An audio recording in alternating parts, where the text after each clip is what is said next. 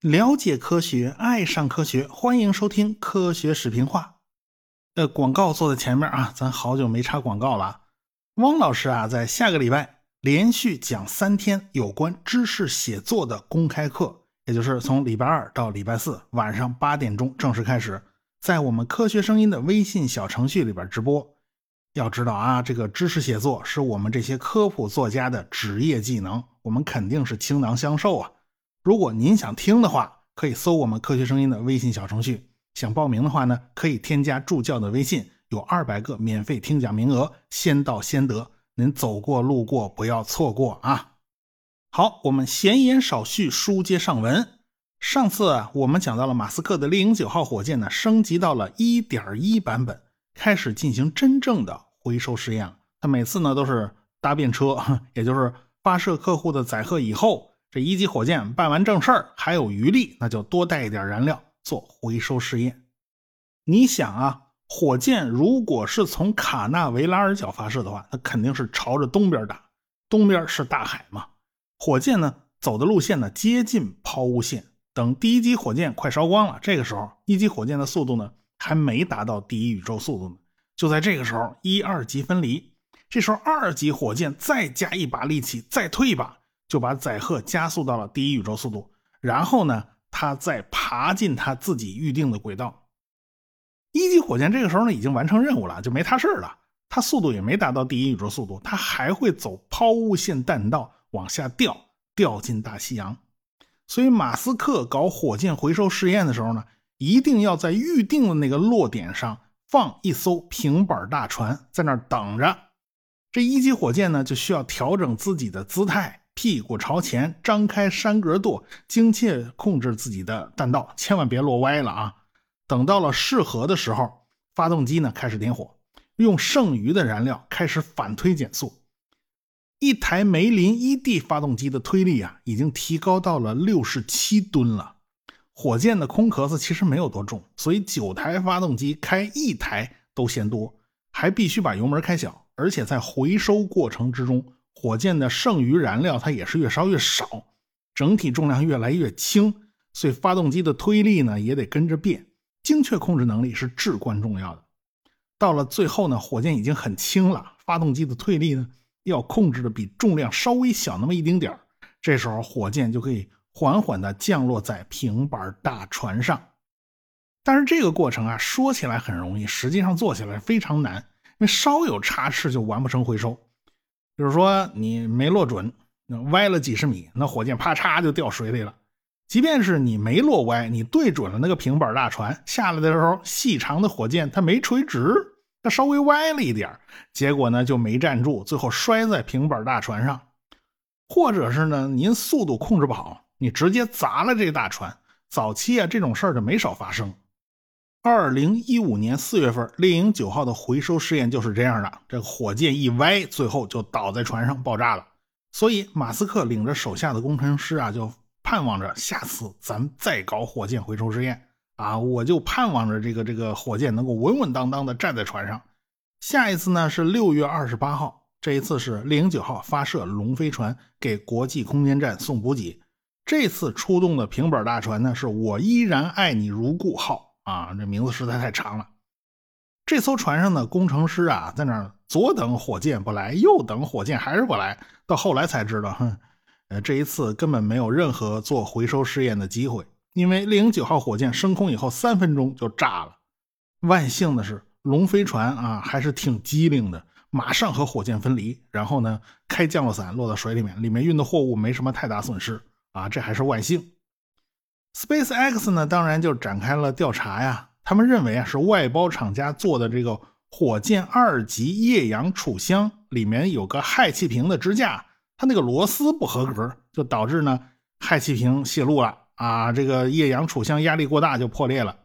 NASA 后来对这个问题调查了足足三年以后，才给了个报告。他们认为啊，这不仅仅是外包厂家的问题。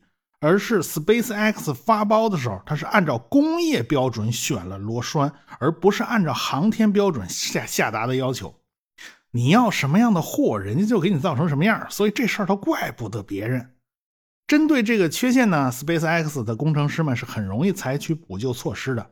但是这个思维方式，它肯定不会改，因为用便宜的工业级标准，而不是昂贵的航天级标准，这是 SpaceX 的既定方针啊，这是它的命根子，所以它肯定不会改。但是这次事故给马斯克他们的打击还是挺大的，他们憋了足足半年多没有再发火箭。他们的特点呢，就是快速迭代。就在这个时候呢，猎鹰九号1.1版的全推力版本正式亮相了。这个时候的猎鹰九号长度就已经拉到了70米了，近地轨道的运载能力达到了22.8吨。要知道，我们的长征五 B 运载火箭近地轨道运载能力是25吨，也就是说，猎鹰九号的运载能力已经接近了长征五 B 这种大火箭了。人家1.1版全推力版本的起飞重量是550吨，可是我们的长征五 B 是800多吨，也就是说我们比人家火箭大好多，但是在近地轨道的运送能力上其实没大多少。这就是因为我们的火箭设计的通常都比较保守啊，人家猎鹰九号设计的太激进了，他们在减轻自身重量那个下的这个功夫啊，实在是太多了。不过呢，长征五 B 是一级入轨，它没有二级火箭。猎鹰火箭呢是有第二级的，猎鹰九号的第二级只有一台真空版梅林发动机，相对这个二级就比较弱一点。所以，如果是打 GTO 轨道，也就是同步转移轨道，它只能打八点三吨，而长征五号是可以打到十四点五吨的。长征五号在这个方面还是赚了便宜的。猎鹰九号用的梅林 ED 发动机已经做了升级了，应该叫梅林 ED Plus。这个火箭发动机的推力可以在大范围内进行调节，它甚至可以超水平发挥，也就是说推力达到额定值的百分之一百一啊，也就是八十六吨。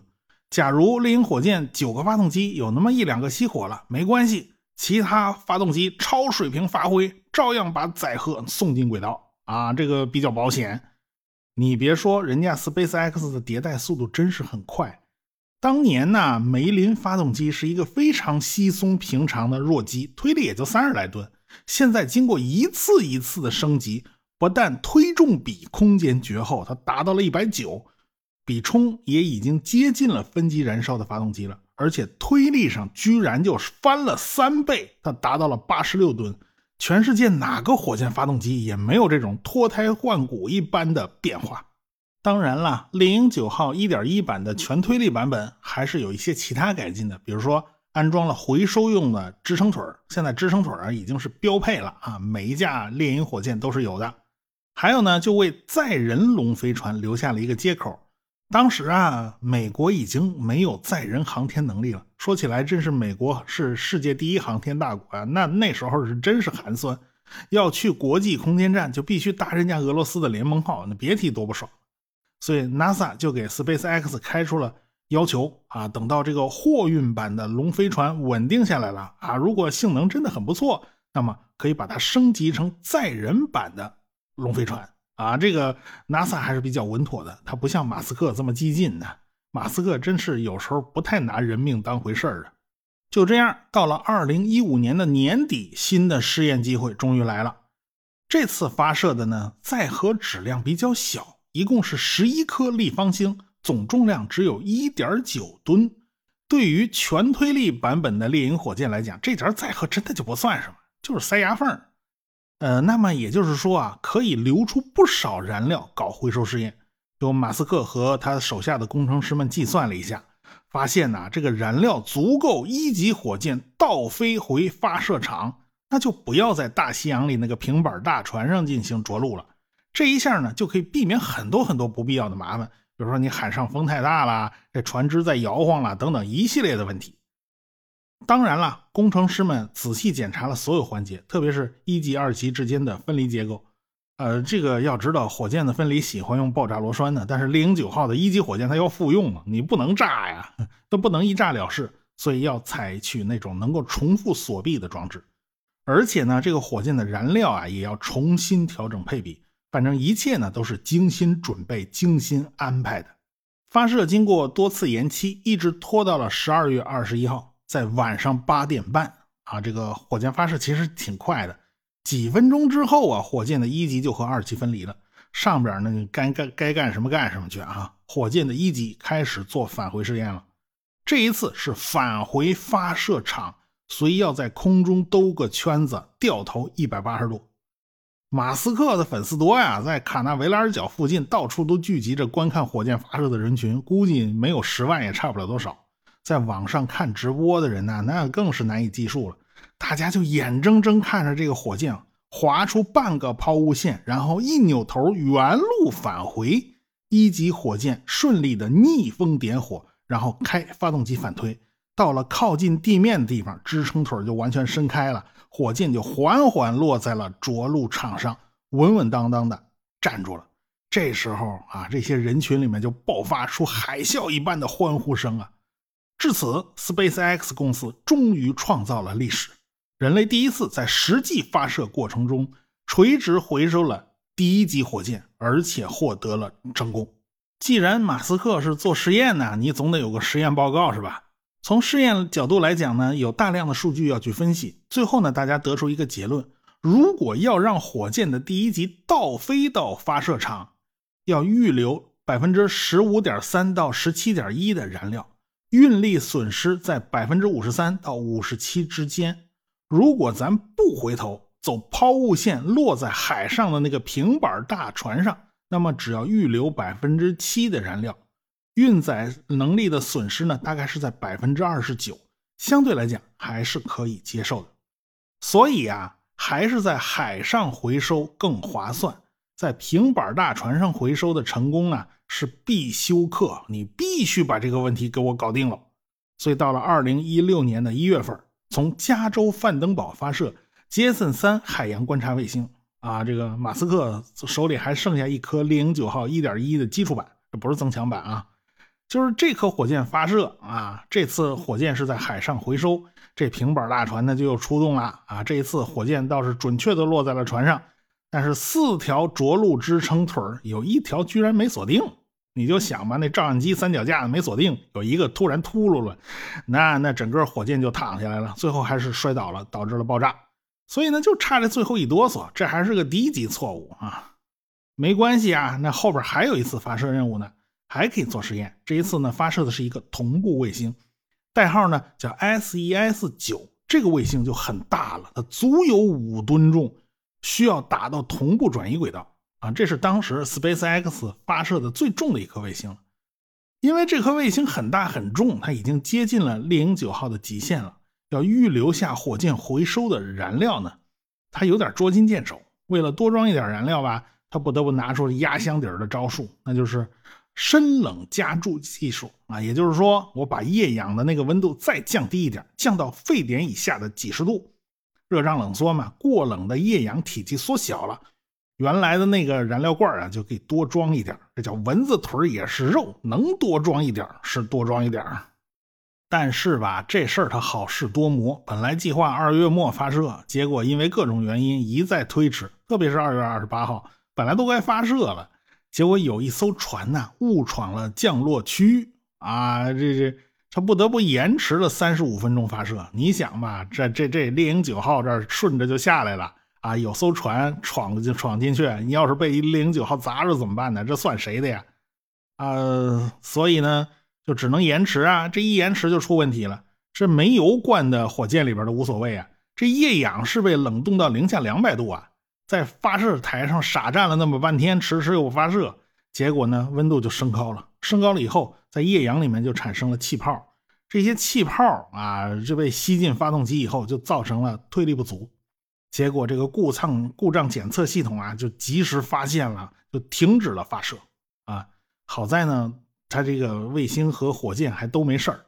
这一来二去，一直到三月二号都没生性能实现发射。结果这个火箭都傻站了一个礼拜了，不得已啊，就拆下来送回厂房修理。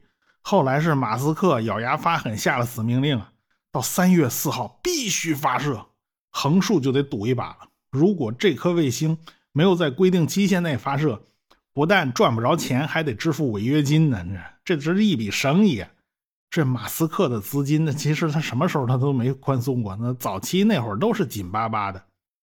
一直到了三月四号夜里的二十三点三十五啊，这个猎鹰九号就从卡纳维拉尔角的四十号工位是拔地而起，飞了四分钟以后，火箭就实现了一二级分离，一级的任务就就没事了。这一次，一级火箭姿态控制非常平稳，天气条件呢也非常好，火箭逆风点火也没有问题。但是就在最后关头，火箭居然就熄了火了。从几百米的空中落下，砸在了那平板大船上。这砸的倒是挺准的。不过砸归砸，这次是没有爆炸的痕迹的，因为火箭最后之所以熄火，就是因为燃料全烧光了。也就是说，这一次发射几乎是逼近了运载火箭的运载极限，用来返程的这个燃料啊，死磕死，是一点余量都没留。最后关头呢，这燃料烧光了，结果这火箭就砸在船上了。好在这些问题呢都不是不可克服的。到了四月八号，这个猎鹰九号把龙飞船送上了太空啊，这去国际空间站运货去了。这火箭的一级呢就顺利的在海上那个平板大船上站住了，这回终于站住了。所以这次海上回收宣告成功。至此，马斯克的第一阶段回收试验算是结束了。重点解决的问题就是火箭能不能安全可靠的反推落地，落在平板大船上。最后，这个技术终于被 SpaceX 掌握了。火箭反推回收实际上有不少的窍门和细节，像我国的长征八号其实也考虑到回收再利用，所以它那个能够回收再利用的版本呢，应该叫长征八 R。但是现在呢，呃，还没有具体的信息透露出来，它到底搞出来以后是个什么样子，现在谁也说不准。但是呢，我们遇到的问题是明摆着的，那就是发动机的推力太大了，它远超过了一级火箭壳子的重量。长征八号呢，好在是带着两个助推器的，索性呢就助推器不要分离了啊，咱就不要扔，在一级火箭上挂着当配重，这样回来的时候呢，能增加一些重量。要知道啊，发动机的推力大，想要回收呢也不是不可能的，那就只有严格的控制开机时间，那你就得让这个火箭做自由落体，下落的时间长一点，这样的速度就很快。等快到地面的时候，发动机二次点火，因为它点火的推力非常大呀，这就等于急刹车一样，所以分寸拿捏就非常非常精确，就得刚刚好，速度降为零的时候，恰好落到地面。如果你反推时间稍长一点，这火箭就会又下落转回上升了，因为你推力太大嘛，这也就回收不回来了。所以这个拿捏就太精确了，要求太高。所以呢，长征八号一级火箭使用的液发一百型发动机还是太大了，它推力足足有一百二十吨。所以啊，改成可以控制油门的那个版本，它是必须的，也就是液发一百 K 型啊。所以。猎鹰九号相对来讲，它就赚便宜。它的设计方案上真的是赚便宜。它九台发动机开一台就行了，而且这一台还得小油门啊，它早早的就可以开始减速了，减速时间足够长，这就等于是一个缓刹车啊，这一切都可以从容不迫的调整，它有足够的时间去慢慢折腾。所以啊，到现在为止，真正把这个火箭回收的这个规律摸熟了的，也就是马斯克一家。贝索斯的蓝色起源呢，他也搞火箭垂直起降，三角快翻的那原班人马都被他搜了去了。但是他的目的跟马斯克就不一样了，他是搞太空旅游，载人飞到亚轨道高度兜一圈，飞到一百公里以上啊，卡门线以上了，然后让乘客体验个三到五分钟的失重的感觉，然后呢，这个载人飞船就分离了，然后开着降落伞落到海里，然后这个火箭这个倒退着飞回去降落。啊，这个火箭并不是真正用来发射卫星的火箭。蓝色起源的火箭叫新谢泼德，谢泼德不就是美国第一个实现亚轨道飞行的人吗？啊，这东西就是用来搞太空旅游的。这个火箭起飞重量只有五十来吨，外形比较猥琐，长得多少有点少儿不宜啊。当然了，蓝色起源他们也有正经八百的大火箭，是用来发射卫星的。叫新格伦，格伦不就是美国第一个进入环绕地球轨道的宇航员吗？哎，这个蓝色起源的起名字都是这么起的。当然了，后续还有什么新阿姆斯特朗火箭计划？阿姆斯特朗不就是登月那位吗？不过到现在为止，新格伦还没发射过啊，这个新阿姆斯特朗只停留在 PPT 上，那八字还没一撇呢。所以呢，除了当年 NASA 带着培养出来的那些老牌的防务承包商，比如说波音啦、洛克希德啦。在新兴的私营航天企业里面，也就是马斯克的 SpaceX 是正经八百研发出了具有竞争力的运载火箭。后来呢，零九号就越来越成熟了，回收也就越来越顺利。如今人家的火箭可以重复使用十次了啊，有有的火箭已经重复使用十次了，它就大大降低了发射成本。如今呢？猎鹰火箭的成本可以说比我们的长征火箭还要低呢。我们的火箭按理说应该是很便宜的。不过呢，马斯克还没有满足啊，他还在按部就班的推进下一代重型火箭的研发。毕竟零九号的潜力基本上已经挖的差不多了，再大的卫星呢，他们打不了。要想用最快捷的方式搞出一枚重型运载火箭，呃，马斯克又一次拿出了他的绝招。呃，我们下次再说。如果我的节目没听够呢，向您推荐《科学有故事》，这是汪老师的节目啊，您有空去听一耳朵。科学声音。